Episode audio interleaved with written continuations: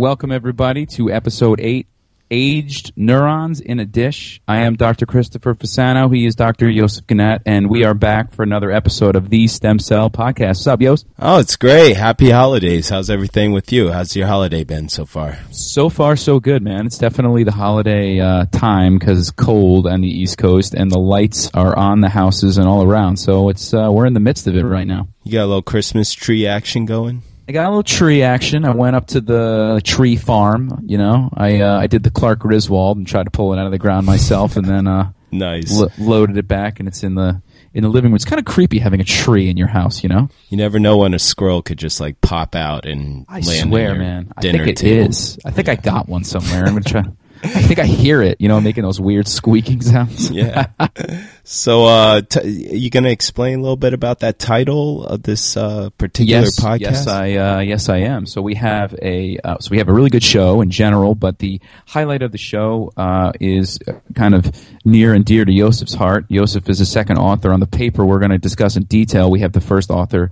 Uh, Justine Miller going to join us in the second half to talk about the uh, latest the latest report out of the Lorenz Studer Lab, um, talking about how um, they use this uh, protein progerin, right? Uh, and they can kind of try to make things old or make them appear to be old, as Joseph would correct me, right, Yos? Yeah, it's a gene called progerin, and it's uh, those those children who look like they're like eighty and they're like sixteen max. And Dude, uh, I saw some of those pictures during the presentation. Yeah, those it's are weird. Yeah, it's like a Benjamin. That's horrible. It's like a Benjamin Button sort of disease, and it's really tragic. But uh, in terms of uh, possibly modeling aged neurons, uh, this is as close, I think, as we could get right now, and the phenotypes were pretty interesting. So I'm looking forward to interviewing Justine, uh, about to be Dr. Miller. Um, nice, nice. Yes. Very so cool. uh, I'm glad we're actually interviewing a gra- our first graduate student. Uh, we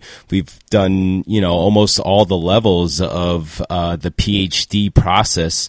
Uh, we haven't you know gotten the tech yet, but uh, maybe we'll do that. But you know we've gotten Dr. H- Hana, who's also uh, just published a big study in Nature yesterday, so um, possibly the ground state, and now we're uh, going to the ground state of research, if you will, with the uh, essential grad students, the workhorse of the whole workhorse. PhD process. Uh, a lot of these theses, the defense of a dissertation, the uh, equivalence of a PhD, uh, is you know a, a lot of the publications that come out are that or postdocs, and um, so it's exciting to to get our first grad student. I don't think we could do much better. So No, I totally agree. And you know, what I was thinking, if we did have research technicians on our show, we would have a great rant section, Yost. They probably would have a lot to bitch Oh about. my gosh, yes. There I yes, yes, I agree with that. Um But um, so wait, so just so so to um,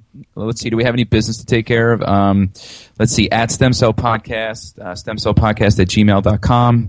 You guys can all get at us that way. Thank you for the continued listens. We're on a steady, uh, steady good pace. We are the one and only Stem Cell Podcast. So thanks for uh, making us, uh, you know, have a reason to get and do this show because we really enjoy it.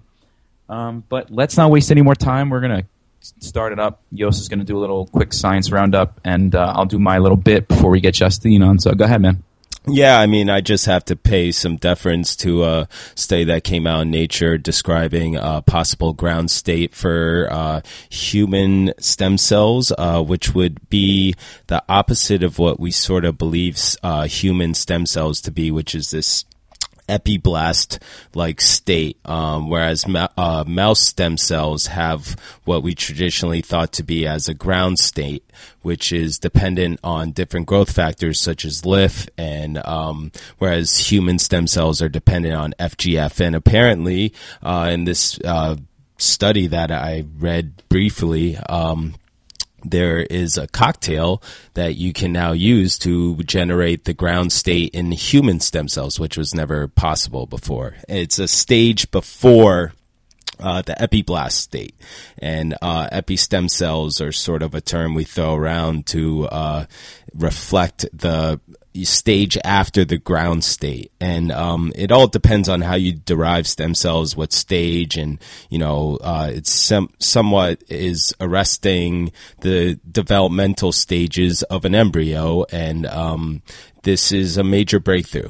Uh, wouldn't you agree, Chris? I totally agree. I'll talk about another one that came out just for everybody uh, out there. So I think we did this on one show, Joseph, but uh, the human embryonic stem cells, like epiblastic, it still can make all the cells in the body. It's still pluripotent. It just it can't make the extra embryonic layers like yolk sac and things like that. So the mouse embryonic stem cell, like Joseph was saying, for some reason is a step behind it. So it's it's more of a true, it's the truer stem cell, the truest stem cell, if you will, because it can make not only um, all the you know the cells in the body, but it can also make you know yolk sac and extra embryonics, trophectoderm, things like this. So uh, so you know we're working in the human world with a slighter slighter differentiated cell, uh, and Jacob Hanna's group and another that I'll speak of later has found a way to push that back to the top of the hill. Kind of yeah, thing. and it involved a, a, cocktail with you know the usual players, FGF two.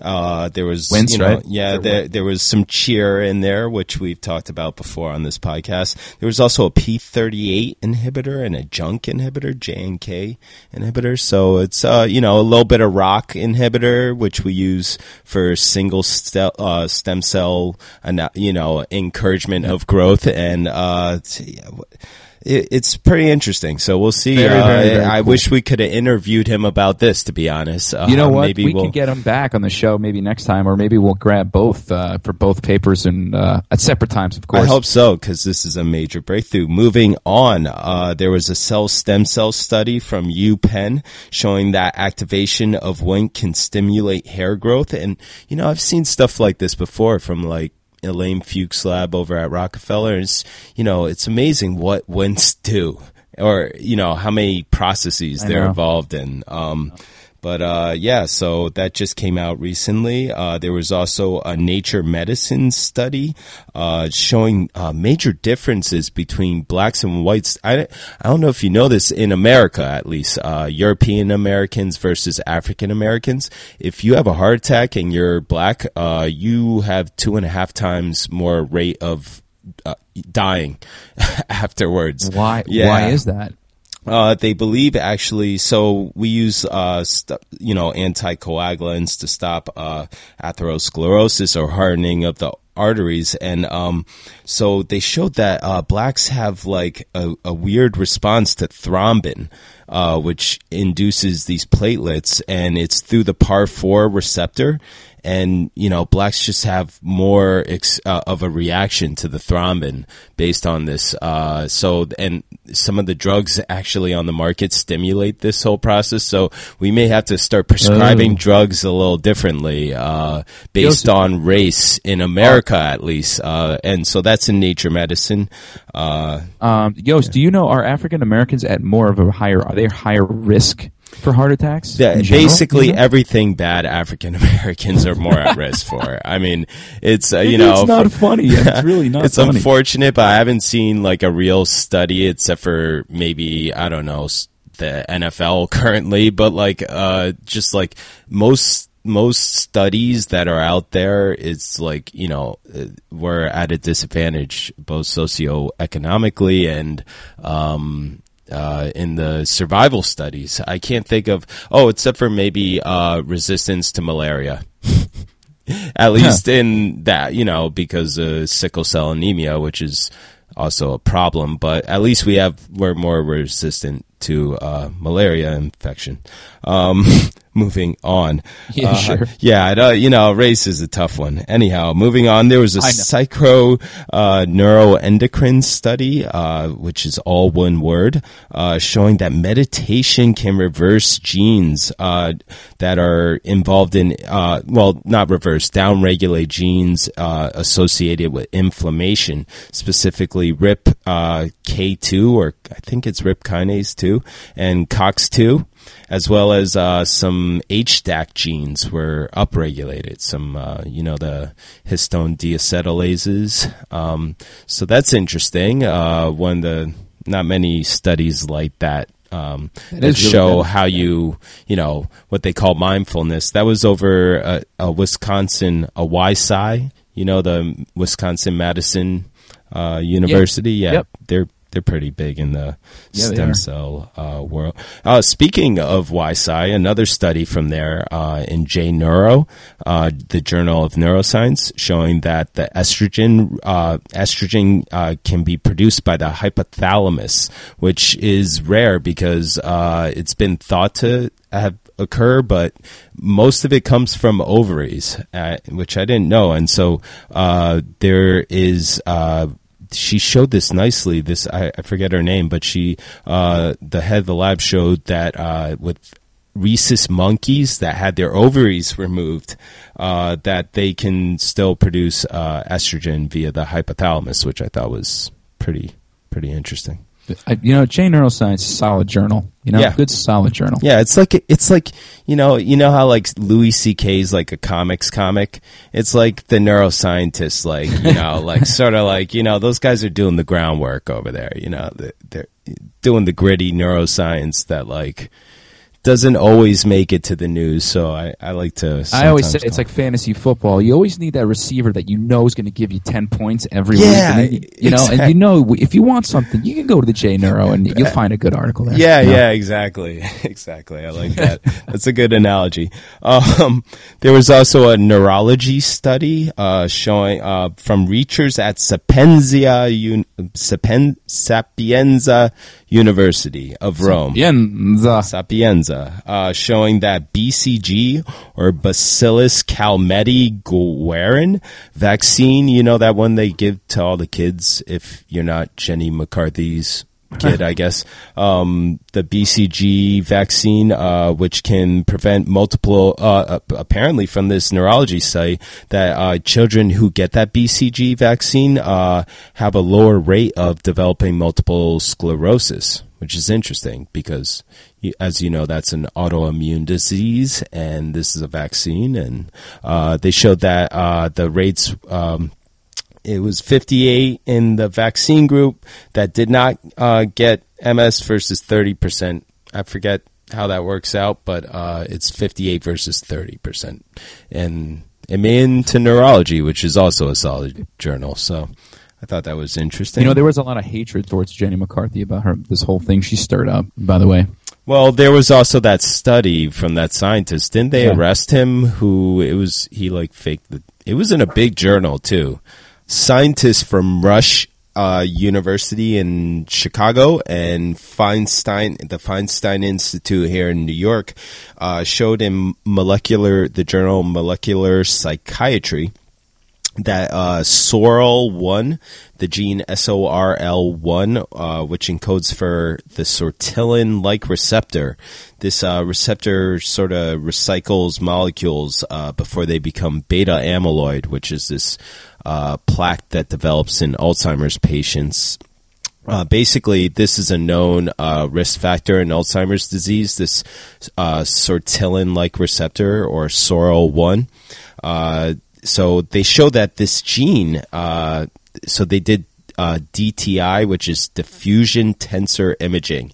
So imaging of human patients from they have from ages uh, one to ninety six, and they showed that uh, if you have a copy of this gene, a certain variation of uh, this sortilin-like receptor, it uh, tra- it correlated with reduced white matter connections and uh, and also uh, A beta accumulation. Uh, there was also this uh, BDNF variation connection, but uh, I'm not quite so sure about that. But it was interesting the D, the DTI results. I thought, you know, the brain scans. yeah, that's really cool. Yeah, they had po- lots of post-mortem tissue and genetics involved. It was a proper, proper study. Um, let's see here. Uh, there was a PNAS study, our favorite journal. Uh, Everybody out there loves that now. the P, uh, PNAS study uh, showing that blocking uh, 1A adrener- adrenoceptors, adrenergic uh, adrenoceptors, uh, and P2X1 pure, purinoceptors. Yes, I mangle both of those, uh, could block ejaculation in male birth. Uh, basically, as a, this is a proposal for new male birth control, and um, uh, showing that these. You, I don't know if you've ever heard of P2X1 uh, purinoceptor. Yeah, I have not. yeah, uh, and one A adrenoceptor. Yeah, uh, so it could be a new sort of birth control for men, but because these uh, rats weren't able to reproduce. Wait, so they don't they don't ejaculate at all? Yes, yeah, it was like you know how tantric it is. It's basically you know how Sting is able to do what he does with his wife. Apparently, Apparently. this this would be you take a pill that blocks those receptors and you can be Sting for a night. I don't know, Oh but um, yeah. So male birth control. It's There you go. yeah, yeah. I, whatever. Uh, would you tie your tubes? Um, yes. Okay, I I I don't. uh, You know why though I say that because I have one, and I can only imagine if you have a lot, I'd be like, hell, no way. When you There's say no one, you mean kids. Yeah, sorry, sorry. kids. yeah, I have Yes. one. I have a, I have one tube. No, Uh, you have a um, beautiful child. He's thank so, you. he's great. And and I'm and I'm imagining like if there was if I had a lot of kids and I could not have another one, I would definitely do it. So yeah, I would do it. Okay, sorry to bring that up on the air like that. But, That's all right, no problem. yeah. Um, there was a Science Magazine investigation again. I like these investigations they're doing um, onto uh, publications for sale. Uh, the, in in mainly in China, but also in India, uh, showing uh, that you can essentially buy a publication and. Uh, it's it's it's surprisingly simple to do and a lot of it happens in the review process they'll like put somebody on them as an author and it's not really questioned so much and so you can buy a publication and get a job promotion and you know help your career which i didn't even know these services existed on the Me web neither. but yeah they do Dude, I didn't know that at all. That's crazy. yeah, so uh, Science Magazine, uh, you could look into that further. Uh, there was, uh, did you go to Society for Neuroscience this year? No, sir. SFN.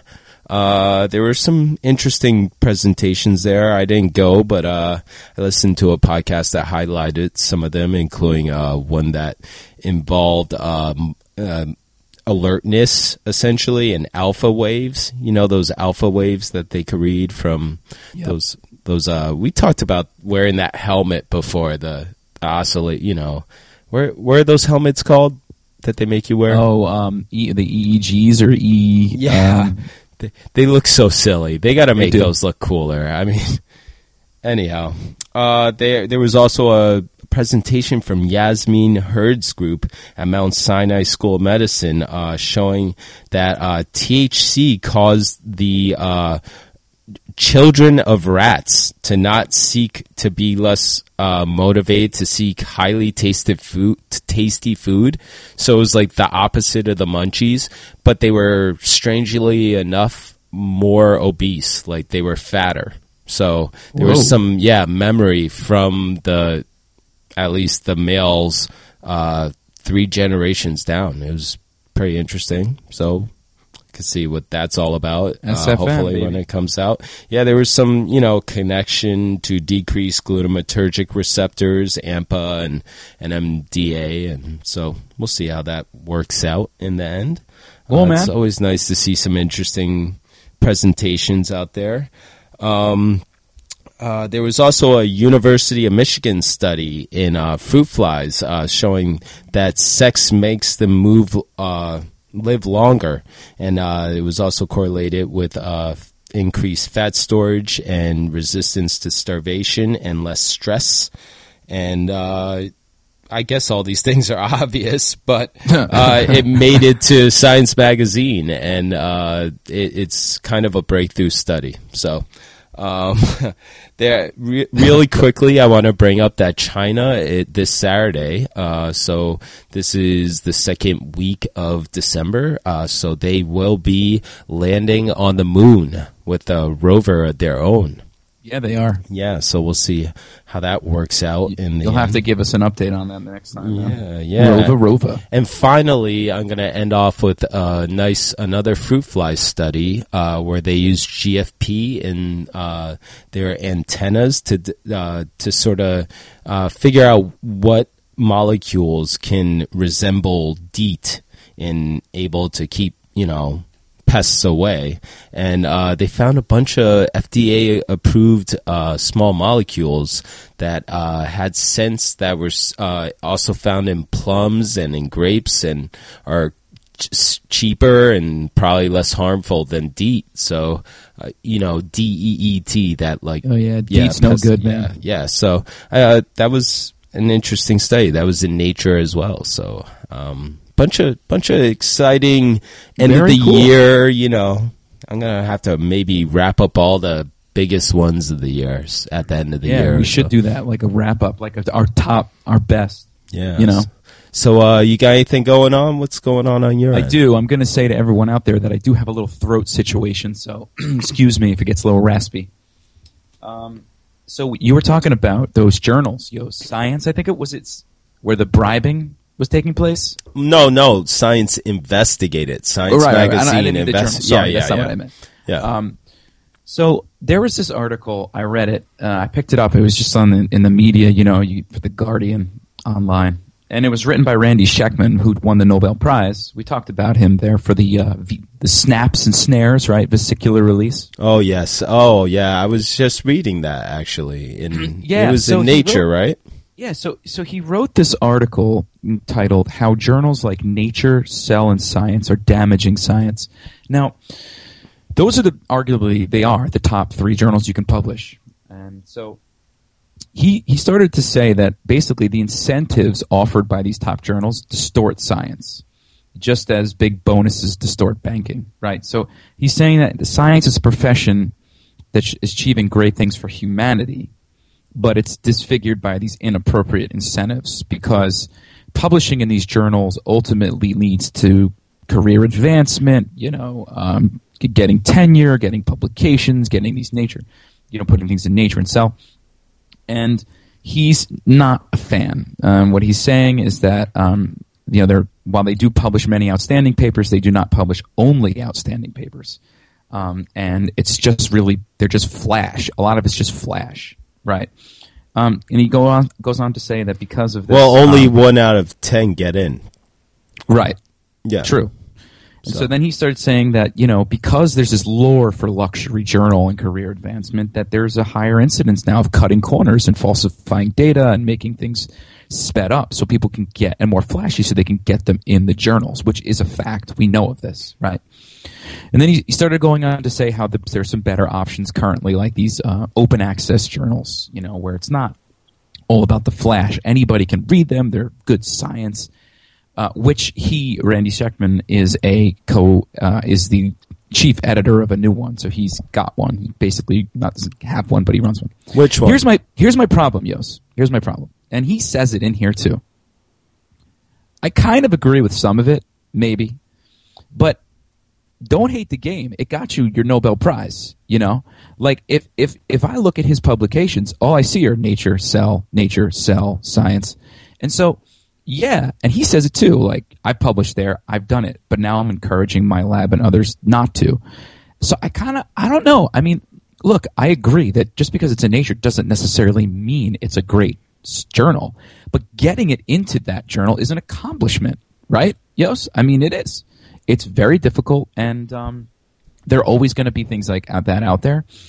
And um, you know, I don't know. I wouldn't go so far as to say it's damaging science. I think it's flawed, but I think it is what it is, and everyone plays the game. You know. Well, I read that article, and you know, I I was mainly interested in the whole history of how the you know how it all got figured out, and um, still, it's so complicated. I'm sorry that vesicle release is so complicated. All those syntaxin and vamp one and all you know the the docking and the you know there's all these models the touch and kiss and I I I read past that, but I know that that's gotten you know some people are like, oh, Shechtman's like against the big journals, or I heard uh, the Economists covered this uh, in their podcasts, and they're an international economics journal, and you know, so it did it did get some attention. So Yeah, I mean, I understand parts of it, but it's kind of like you know, I don't know. It's kind of what is it like? Someone making billions by working in a bank and then coming out and being like, banks are horrible. I mean, like, yeah, okay, you're going to tell me that. I don't have two hundred million. So, like, I- feel that, but I also do agree with some of the things he says, and and I think I think it is tough that pressure on publications today. We're going to do that at the end of the show with Justine. We're going to have a little true false. So let me let's end it there. We'll come back to the subject a little bit later. Um, I saw that the international um, the um, International Stem Cell Corporation issued a press release today, Yos, and it was they have a basically they've done trans, transducible transcription factor. So basically, they can now reprogram somatic cells with proteins. So they're able to just take Yamanaka's genes. That's funny. Not it's not his pants, but his jeans that he this cocktail that he discovered. And they stole don't- his jeans. They won't They- give it back to him. Look at your genes. Look at your genes. So they basically now can add the proteins to cells and reprogram them that way. So I, it was very, it's nondescript. It doesn't tell about the details of the study. Um, this is a public company, so uh, it will remain to be seen. I, the the efficiency is probably low, but in IPS you don't need a lot. You just need it good, you know. So Yeah, that'd be nice. I mean, we there's been a whole bunch of small molecule approaches, but if uh, you could do it with proteins that are a little bit bigger, why not?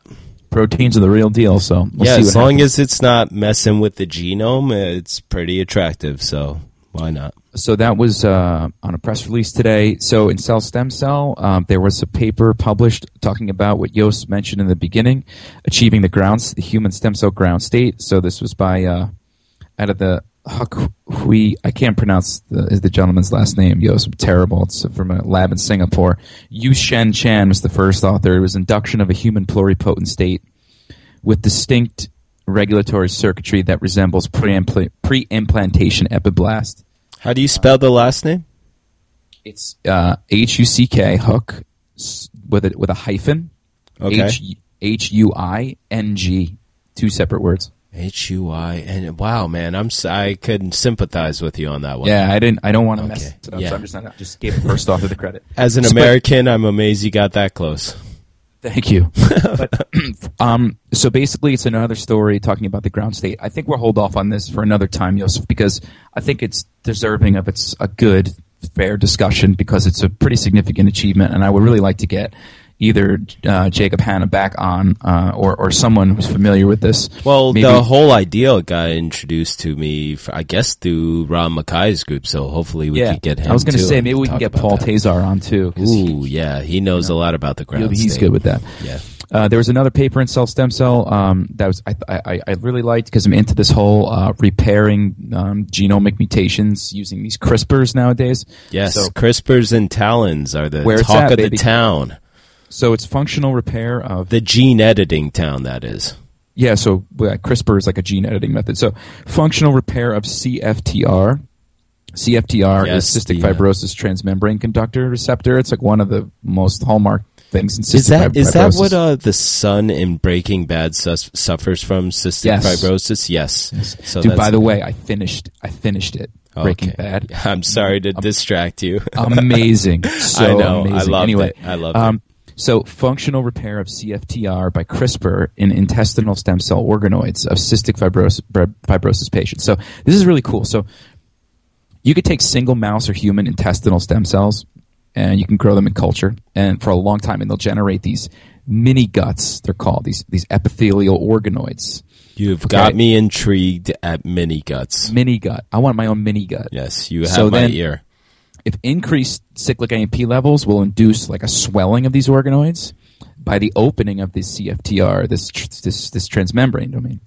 Okay, this response they found is lost in these organoids that are derived from cystic fibrosis patients. They can't they, they can't get that response, so they use CRISPRs and they corrected the mutation in the CFTR locus. in these stem cells in these patients. And what they found is when they did that, they can restore the ability of that receptor to function again. Yeah, dude, that's this is the future. We've been waiting for gene editing. Dude, that's some it's badass here. stuff right there. I it's tell you here. what. It's here. We're going to be gene editing Huntingtons, whatever we can. Dude, I just they just went a- in there like a pencil and just erased the mutation, and they were like, "Oh, good." Yeah, I think of that's- Bill Cosby picture pages. He just Uh, The only problem is some off-target effects, but we'll, we'll work through that. off target, off schmarget, no problem. Yeah, it, well, it could keep it off the market, but yeah, uh, but we'll get. But point is, what like you said, we'll get it there. yeah, exactly. Um, so um, that's I- cool. I, pl- I, I actually plan to spend a good amount of time on ground state, but I'm not going to. I think we should just wait, Yos, and I think we should get Justine on the phone and get into uh, your guys' uh, paper because it's it's really cool. There's a lot to go over, and there's probably some good discussion to come out of it. So.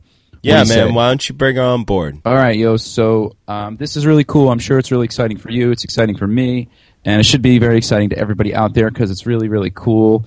Um, we are uh, joined by the soon-to-be Dr. Justine Miller out of Lorenz Studer's lab to talk about um, the latest uh, paper in cell stem cell, and the I love how I could just say that about Lorenz, the latest paper in cell stem cell. Um, the title Human iPSC Based Modeling of Late Onset Disease via uh, Progerin Induced Aging. Uh, Justine, welcome to the show. Thank you for having me. Our pleasure. So, um, I don't uh, think I have to introduce to you the other guy in the end. You know uh, Dr. Yosef Ganat.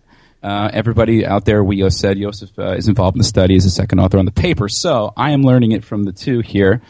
Um, so, why don't you, Justine, let's just get started. Why don't you just tell a little bit about your work and then talk a little bit about the study and we could just kind of go from there.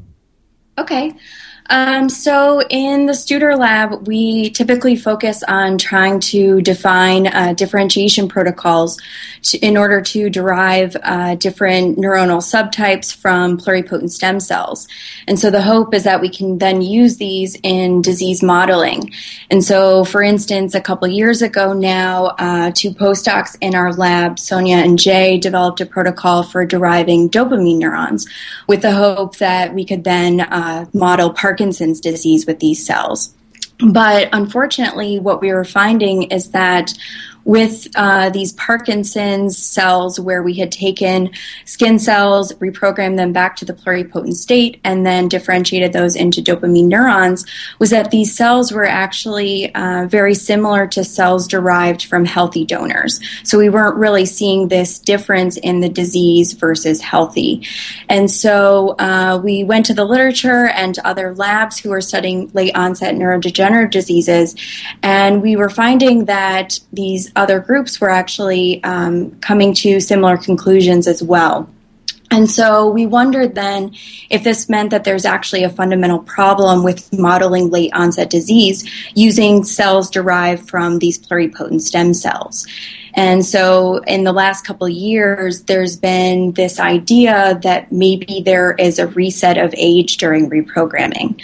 So that if you take a skin cell from an age donor and reprogram them back to the pluripotent state, that you're actually erasing a lot of the age related markers. And in addition to this, it's also been thought or known that with differentiation of pluripotent stem cells, you actually give rise to a more immature cell type. And so, um, as a result of this, as we know, at least for late onset disorders, this age is a very important component. And so, we were thinking that these um, pluripotent stem cell derived dopamine neurons were actually just too young in order to model Parkinson's disease. So, so sorry. Let me just let me just for everyone out there. So, really, it was kind of like the elephant in the room because you have a disease that typically appears in aged people, right? So, something Right. that will happen to.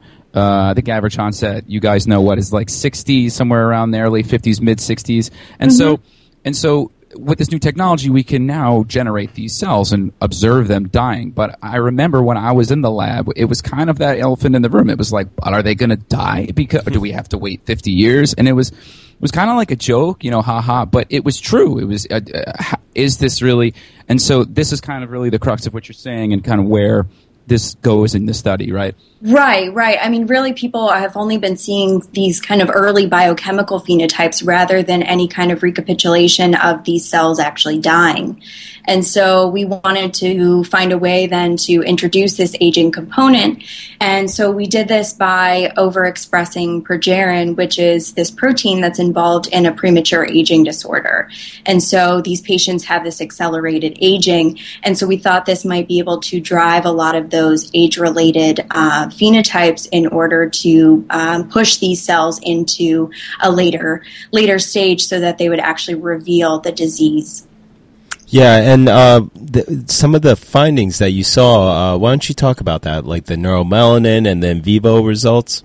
Right. So um, we use this strategy both in um, fibroblasts and neurons that have been derived from the pluripotent stem cells. And in the neurons, it was really interesting that um, one of the components that we were finding was this neuromelanin, which is um, this dark pigment that's characteristic in these dopamine neurons. And no one had really seen this before in um, these neurons that have been derived from pluripotent stem cells. And then when we uh, moved this into a Parkinson's model, we found that we got this accelerated degeneration in the dopamine neurons with this added age component.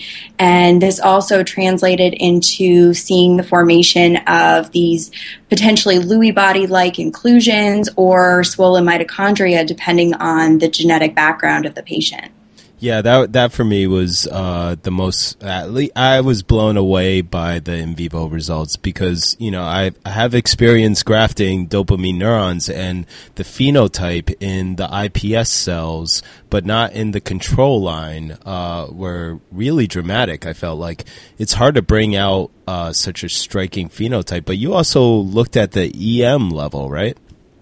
Yes, so that's where we saw these inclusions in the swollen mitochondria. We had um, some extra mice at the end of the experiment where we just kind of kept them going for a while longer and started, uh, you know, we didn't really know what else to look at as far as phenotypes with different antibodies. So we thought, why not look um, at the ultrastructural level and really see what else is going on in these cells? You know, I'm I'm I'm just imagining. I would have loved to be there. So, for full disclosure, I don't know if I told everybody out there I have that I was once part of the Studer Lab. I would have loved to see that man's face when these results were coming out. He must have been so so excited because uh, I know how hard you know he's been working to get this sort of model in place, and the results are just so amazing. And I and I know Lorenz's mind is such such a developmental biological one. He's got a very pure uh, scientist mind, and that neuromelanin that, that melanin result is is awesome. I mean, yeah, we so should cool. also mention that when dopamine neurons are you know young and just being born, they this this neuromelanin accumulates over time and is a sign of a mature, more you know adult state of uh, dopamine neuron in vivo in the human brain, and so. Uh, that came out. And uh, what else did you see at the EM level? There was something interesting in the park and pink mutants. Right. Just... So in um, the Parkin mutant line, we were seeing that um, there was this accumulation of these uh, protein uh, aggregates where you could see these multi multilamellar bodies that some people have suggested maybe some kind of Lewy body like precursor. Uh, we don't really know for sure, but it was very specific to this particular mutation and only in the grafts where progerin was being overexpressed. So it was really surprising. I mean, this whole in vivo experiment was really kind of a home run experiment. We didn't really know what we would find, but we were really hoping that there would be a striking difference. I love those experiments. Yeah. Only, they're, they're great when you hit the home run, of course, but they're the, the, the days leading up to an anal- like analysis of those are, are pretty pretty awesome. I have to say, when I saw the loss of TH, but the graft was still there with the uh, GFP positive cells, I was sort of mm-hmm. like, wow, that is a dramatic phenotype, and uh, I'm glad everything worked out for you. That was, uh, I mean, it kind of makes sense. It's kind of hard to I, I, mean, I should I should say in full disclosure, in the beginning, we were debating on the title for this particular podcast, and I, you know, I I argued for uh, aged neurons in a dish, and uh, we could put a question mark behind it, but at at the end of the day, it seems like uh, for us as scientists to do drug screens and model diseases in you know using stem cells, we have to be able to m- make old neurons in a dish. Uh, and uh, this is as close as we could get to it, uh, as far as I'm concerned. But and, um, and and just to be more broad, we have to we have to do this for a lot of different cell types, right? I mean, not just neurons. This is going to be the case in a lot of things. So this establishes a nice. Um, so, you know, proof of principle, cool I, concept. Actually, Justine, maybe you could touch upon some of the controversies involved with saying aged neurons. Uh, Right. Yeah. I mean, it's so it's difficult, right? Because we don't entirely understand what aging is, uh, particularly in different cell types, how it differs in different cell types, if there's overlapping features as well. And so, um, with a lot of this, it's it's kind of difficult because you know what really defines an aged cell and how many phenotypes do you have to have, and particularly for neurons, I feel like it's really still a black box at this point. Um, so you know, we tried to go based off of the literature and looking for things that were known, but I think there's also um, this idea that maybe this progerin overexpression is artificial. Um, but I would at least argue that it's you know it, it does really encompass a lot of the phenotypes associated with aging, um, as far as shortened telomeres, um, mitochondrial dysfunction, DNA damage, a lot of those classical um, aging aging characteristics. Yeah, and you know what? At the end of the day, the proof was in the pudding, and the in vivo results were, for me at least, I was really blown away by uh, in the you know the disease specific lines with the progeria. It took the combination. It was like you needed that double negative to see sort of that result. The those double bad you know phenotypes to to basically uh, to see a, an in vivo lack of uh, dopamine uh, s- synthesis. Right. Can can I let me? I do have a couple questions, Justine. I mean, I, am really okay. interested in my lab. We look at uh, one of our projects is we're studying uh, environmental toxins in the very early stages of, of neural human neural development. And you know, in those, a lot of those assays and a lot of those phenotypes resonate in some sort of neurotoxicity, some sort of dying of a neuron. And what we've seen and what's been reported is there are different types of death. Neurons die in different ways. You know, they're they have these uh, for everybody listening who's not the neuro guy. They have these dendrites, are like these antennas, and sometimes we see a peel back of these dendrites first, and the cell body looks to be okay, and then it gradually dies, and then sometimes we see the cell bodies like explode and die from there. And so there's different ways neurons die. I'm curious in your assays, you watching neurons die, right? I mean, did they are they specifically dying in a certain way? Is this is this a controlled? Is it is it random, or do they all seem to be slowly dying?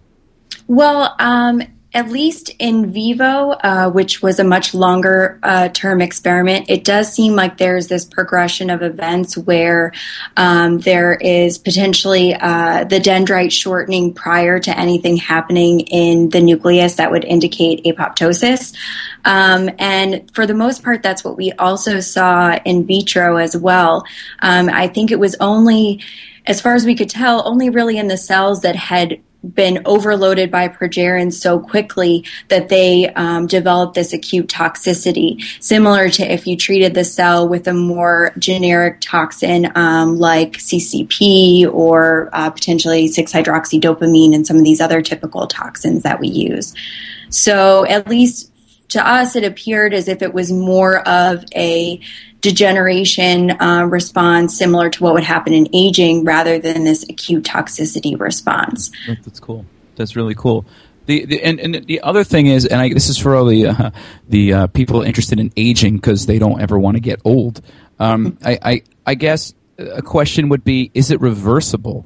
So can you can you take a cell and make it a little bit older and then stop that process? And if you do stop it, does it go back or does it now you know so if it was 10 and you made it 30 uh, can you make it 15 or is it always now going to be 30 I, I, I, mean i imagine with cells that die it's hard but with fibroblasts or something did you ever look to see if you stopped giving progerin what happens Right. So we we did actually look at this in the fibroblasts. Um, so originally we had started with um, a line where we could play around with the progerin levels um, using drug treatment, and what we saw was that you know we could induce all these age-related phenotypes within 10 days, and then if we removed the progerin, all of these phenotypes would revert back to a young-like state. Mm. So those seem to be reversible. Where it's not as clear in the neurons because they are postmitotic. Um, it seems like the rate of progerin turnover is much slower, and so even when we looked several days after uh, the last transfection, we weren't really seeing any kind of um, reversion of the phenotypes at that stage. Wow. Yeah, we so should also be cell type specific. Yeah, we we should also mention that normal in normal progeria that uh, the CNS is no is protected, right?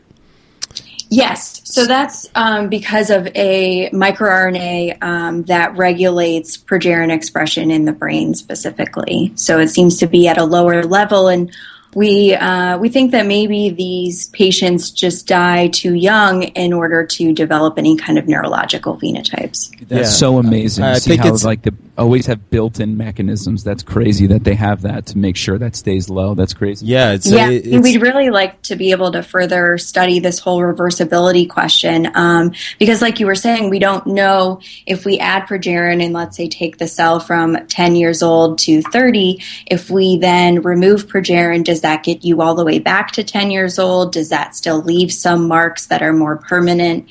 And that's something we'd like to be able to further look into. I'm fascinated by these whole things. Like, I, I mean, there's a study of these. I just read about somebody who died from syndrome X. Sort of like the opposite of this, where the girl was like, you know, she was older, but she looked really young. And uh, this is the opposite of that, you know, for these kids, and to to for it to translate into an aging phenotype in neurons derived from stem cells, uh, I think in terms of drug screening is going to be huge. I, I really do. So what's what's the window? I'm sorry now. Like you can cut me off, Joseph. Yeah, no, congratulations. Is what I want to say. Uh, um, uh, so go we, ahead. We um, is is there a how much time? In other words, in this process, the cells are gradually dying, and as to Joseph's point, for drug screening, you'd want to see if you can screen something to prevent it or slow it. What's your window there? I mean, the cells die rapidly in the dish. How, I mean, how long uh, can you control that, right? So then you can just hit them, they start to get old, and then you start your drug treatment with enough time where you could catch them? Right. Yeah. So that's not something we've really determined yet. Um, I mean, because we so we are using a synthetic RNA to overexpress progerin. So the interesting thing there is that we could really play around with the levels. Um, in this case, you know, we were just trying to drive these aging-related phenotypes, but I think in a drug screening platform, these could be adjusted in order to, um, you know, control for what's going on and when you want to add the drug and how much cell death do you need in order to show a large enough effect with uh, with a drug. I mean, in this case, it was uh, five days for most of the studies that that we did, but I think this could go for longer at lower levels. Yeah. Um, and you could really play around with potentially an acute response versus a more chronic response to mimic more of the aging process. Yeah, we should uh, probably give a shout out to uh, Derek Rossi's group for providing those modified RNAs. The uh, they're pretty novel and uh, interesting technique of ex- uh, expressing genes. And D. Uh, Ross, yeah.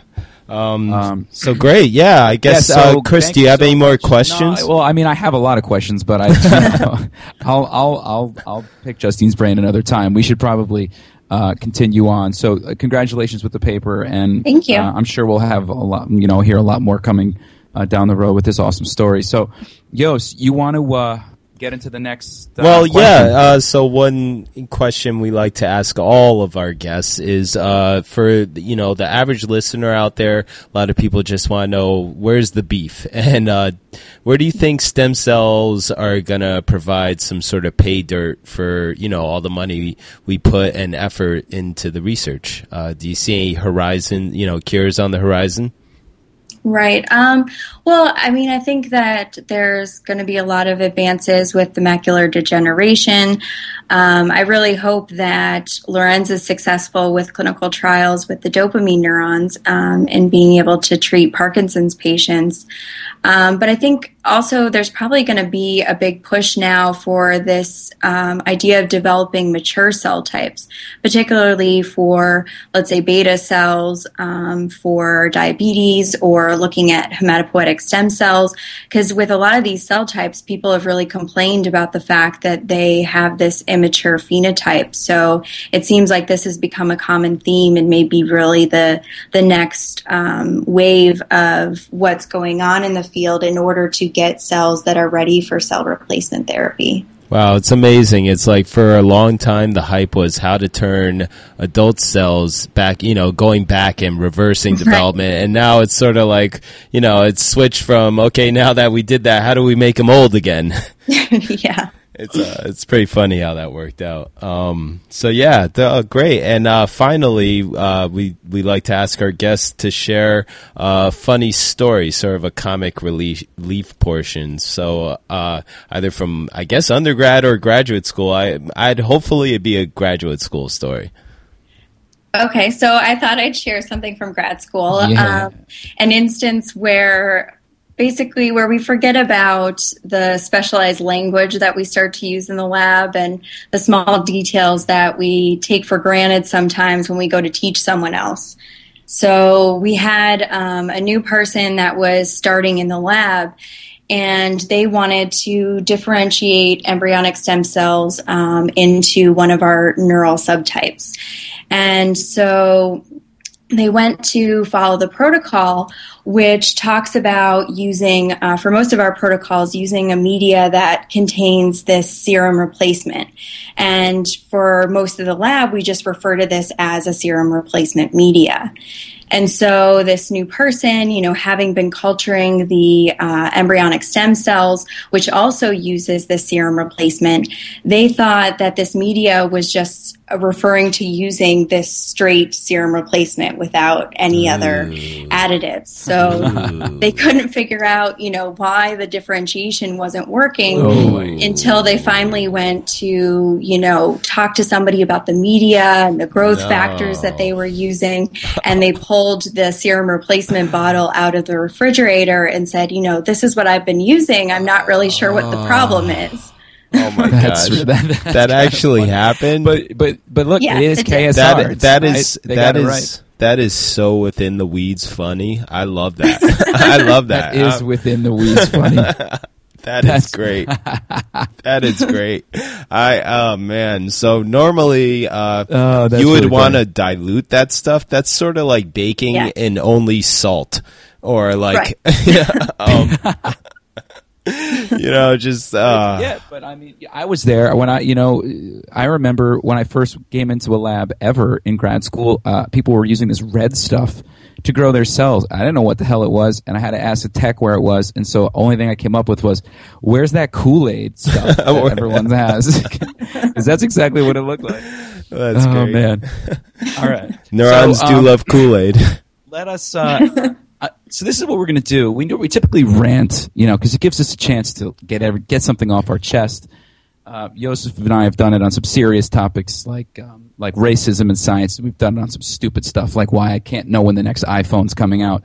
Um, but I want to change it up tonight, and I want to do something because I was reading um, Justine a little bit earlier this article that let me just grab it, that uh, Randy Schekman wrote about how journals like Nature Cell and Science are damaging science. And we talked about it before, and it gave my opinion on it. And um, so we're going to do true false, and we're, to get an answer from everybody. So just feel feel like jumping in. So I'm thinking about this now when I have graduate students, and so I'm starting.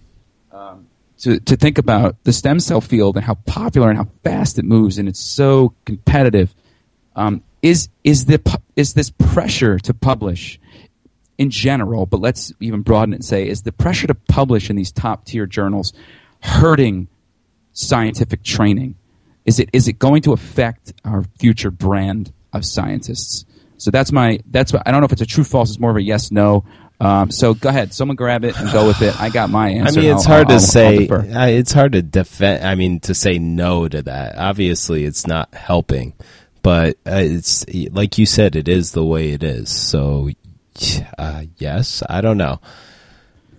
Yeah, I think there's probably, you know, some details that get overlooked and, you know, you kind of rush some experiments that you wouldn't normally if you had more time. So it, I think it's probably hurting to a certain extent. I mean, hopefully not uh, entirely detrimental to the study where people are faking uh, entire papers, but you never know, I guess, at this point. You don't. And see, for me, it's not even there. You know where it is? It's it's it's you know, graduate school and uh, now I'm saying this, Joseph, and I'm thinking of you calling me old. So I'm like, damn, am I being this old guy right now? And I mean, you know, uh, as a scientist, you have to learn how to ask a basic question, and that sounds so stupid, but it's so true, and it's it's it's an art, and that's that's kind of why these degrees are what they are. They're doctors of philosophy. You have to be able to think, you have to be able to assess, and then you have to be able to react when something happens, and I feel like that can get very clouded if all all one person sees. I got to get this paper published now. Um, it, it tends to kind of make it more of a business than it does uh, art, and maybe it is. And I- know the answer to that. It is. Um, and I just wonder how this will evolve. Are we truly just going to select out people that early? You know, so if you don't if you don't get the big paper in grad school, you- you're never going to make it, and, and it becomes a very selective group. I hope not.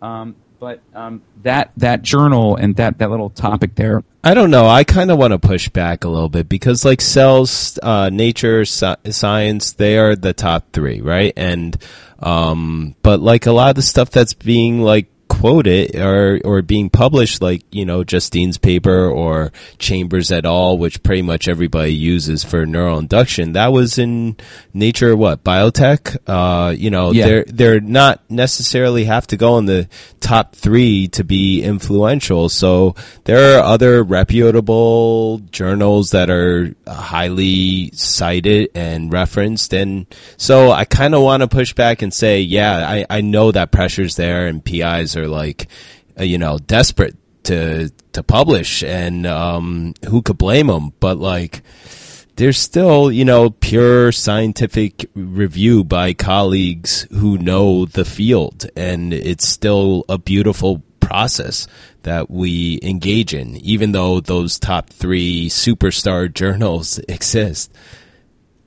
Yeah, I mean, I think I agree with Joseph as well. I think in the next couple of years, there's probably going to be a lot of pushback for those people who aren't getting into the the top tier journals like and Nature and Science. And I mean, now you know, with the there's being more, they're opening up more. Um, areas to be able to publish in with the um, establishment of cell reports or you know these other journals which are quickly um, growing as far as their readership uh, because of this whole problem with being able to get into those top tier journals Yeah, you know, I, I, where I think it is is I think you need those. I think you need the Lexus, the Mercedes, the Bentleys.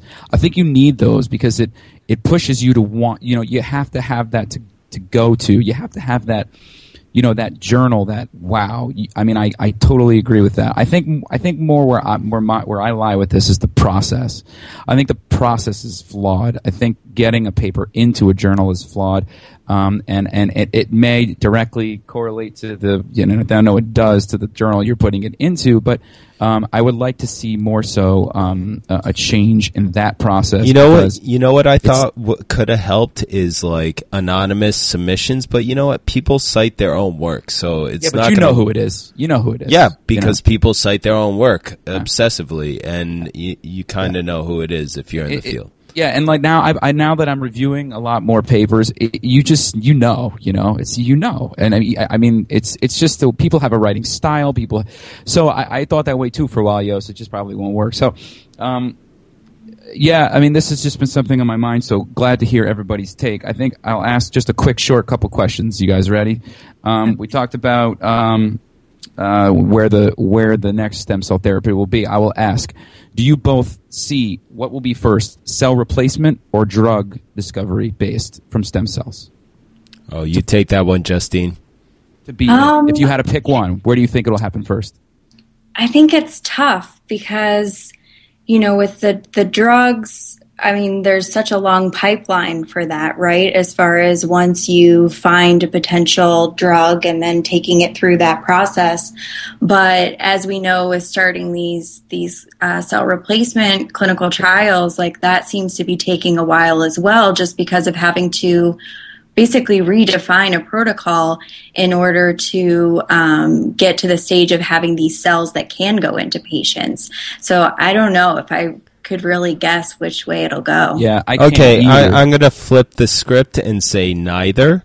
Uh, okay. with uh, deep brain uh, stimulation is already like working wonders for a lot of Parkinson's patients, and uh, let's see here, uh, kind of it's already happening with cell replacement therapy. Uh, at least the Europeans are doing another round of fetal grafting. So. Um, I don't know. It's already happening. So I, uh, I, I'd yeah, say not, cell cell replacement where anybody can get that, right?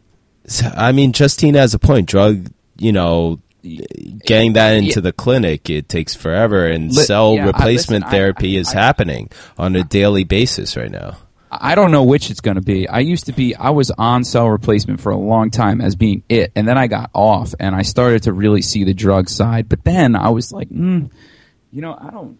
I don't know. I think the main problem that Justine brought it up, it's the FDA. I mean, it's hard when you're trying to get something brand new across. It's difficult. I mean, we know drugs. That's what we know. We don't know anything else. So in that realm, I would say most likely we would see something with a drug, but I would think that cell replacement offers the best chance of truly offering, if people want to use the word, a cure or a long-term fix I think cell replacement is really kind of intriguing in that realm. So I agree with you both. I, I really don't know. I see sides to both.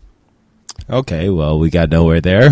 you got one last. I guess like we're not supposed to, right? I mean, otherwise, if, we, if you just said like cell replacement next, it would be uh, yeah, boring. Yeah, so, it, was interesting discussion. Like, like my next question will be just for the hell of it: Do you think it would be in? You think it's going to be nervous system or non? I had this debate with Daylon Reese or one time. Do you think? and of course, I said nervous system, and he said not. Um, but um, that's so typical between you two. Okay, Justine, what do you think?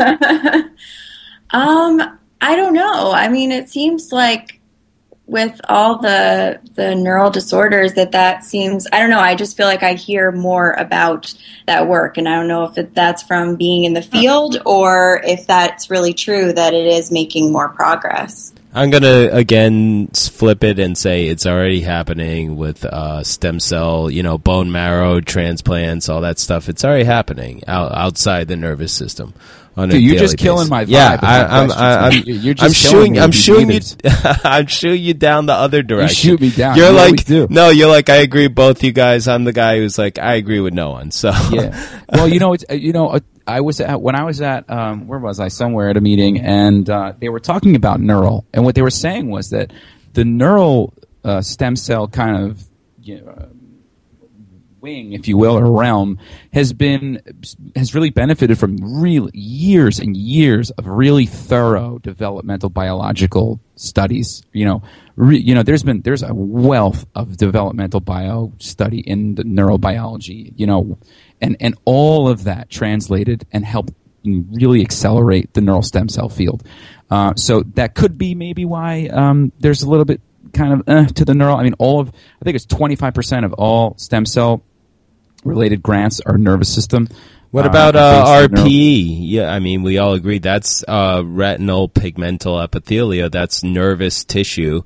Uh, we all sort of, uh, you know, we've asked about 10, I don't know, six to 10 neuroscientists, uh, and a lot of them have said macular degeneration is right around the horizon. So that's, yeah. Uh, you know, that's neural tissue that we're delivering to the eye to hopefully cure blindness in old people. So we'll see. Uh, you mean, know the interesting thing about that I just thought of. So Lorenz Studer and Sally Temple both received NYSTEM consortium grants to take their respective projects to, towards an IND for clinical trial. That's the New uh, York State uh, Stem Cell Initiative. Yep, NYSTEM, and so uh, Lorenz is working with the cells that Justine's working with and described uh, these uh, midbrain dopaminergic neurons, which are an a, you know it's an age disease, and these cells we just talked about have this melanin, have this pigment.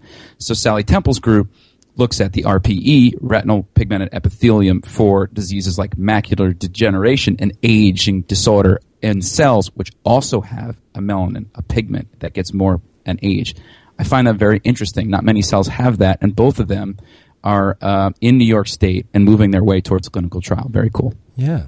And, and you know, it's even more interesting. It was the blind uh, first black governor who uh, of New York State that sort of initiated that. I always was really proud when he came to MSK. I wanted to shake his hand for the whole thing because funding stem cells uh, was part of his legacy, as far as I'm concerned. David Paterson. I think David Paterson. I got to Yes. tell you what, the NYSTEM program uh, is is a is an amazing lore and resource for stem cell research. I mean, the only other one really is California, and that's CIRM. pretty soon. Yeah, CIRM, California. Uh, and so for scientists in, in the stem cell field, I mean, I'll tell you what, I'm I'm in there writing grants. It helps to have an outlet like that. It helps. Uh, Yeah, so well, it's really exciting that they're funding these cell replacement therapy ideas as well. really cool. And they had, they just announced another RFA for new consortium grants, so they're going to accept another bunch. So they're they're you know they're really putting putting researchers out to test. They're going to you know they're they're saying, look, we will give you that money, we will take you towards an IND, but you better show us. You know, we we want to see it. Uh, good for them. You know, so I really hope that New York State uh, emerges with something great. So, um, all right, Yost, what do you think, man? Yeah, Justine, thank you so much uh, for joining us tonight. I think uh, you did a great job with describing your paper, and Well, thank you so much for having me. I really appreciate it. No problem. We will surely have you on again. On I will have some better uh, questions that Joseph can answer with uh, without shooting them down, so we can have a little bit more discussion. Yost dog. All right. Yes, so I- put I- on that put on that music and take us out. Thanks again, Justine. Good night, everybody, and we will speak to you soon. and uh, I look forward to attending your uh, defensive thesis coming up soon. So, uh, Dr. Miller, coming Ah, soon. good luck. Congratulations. Thank you. Okay. Thank you.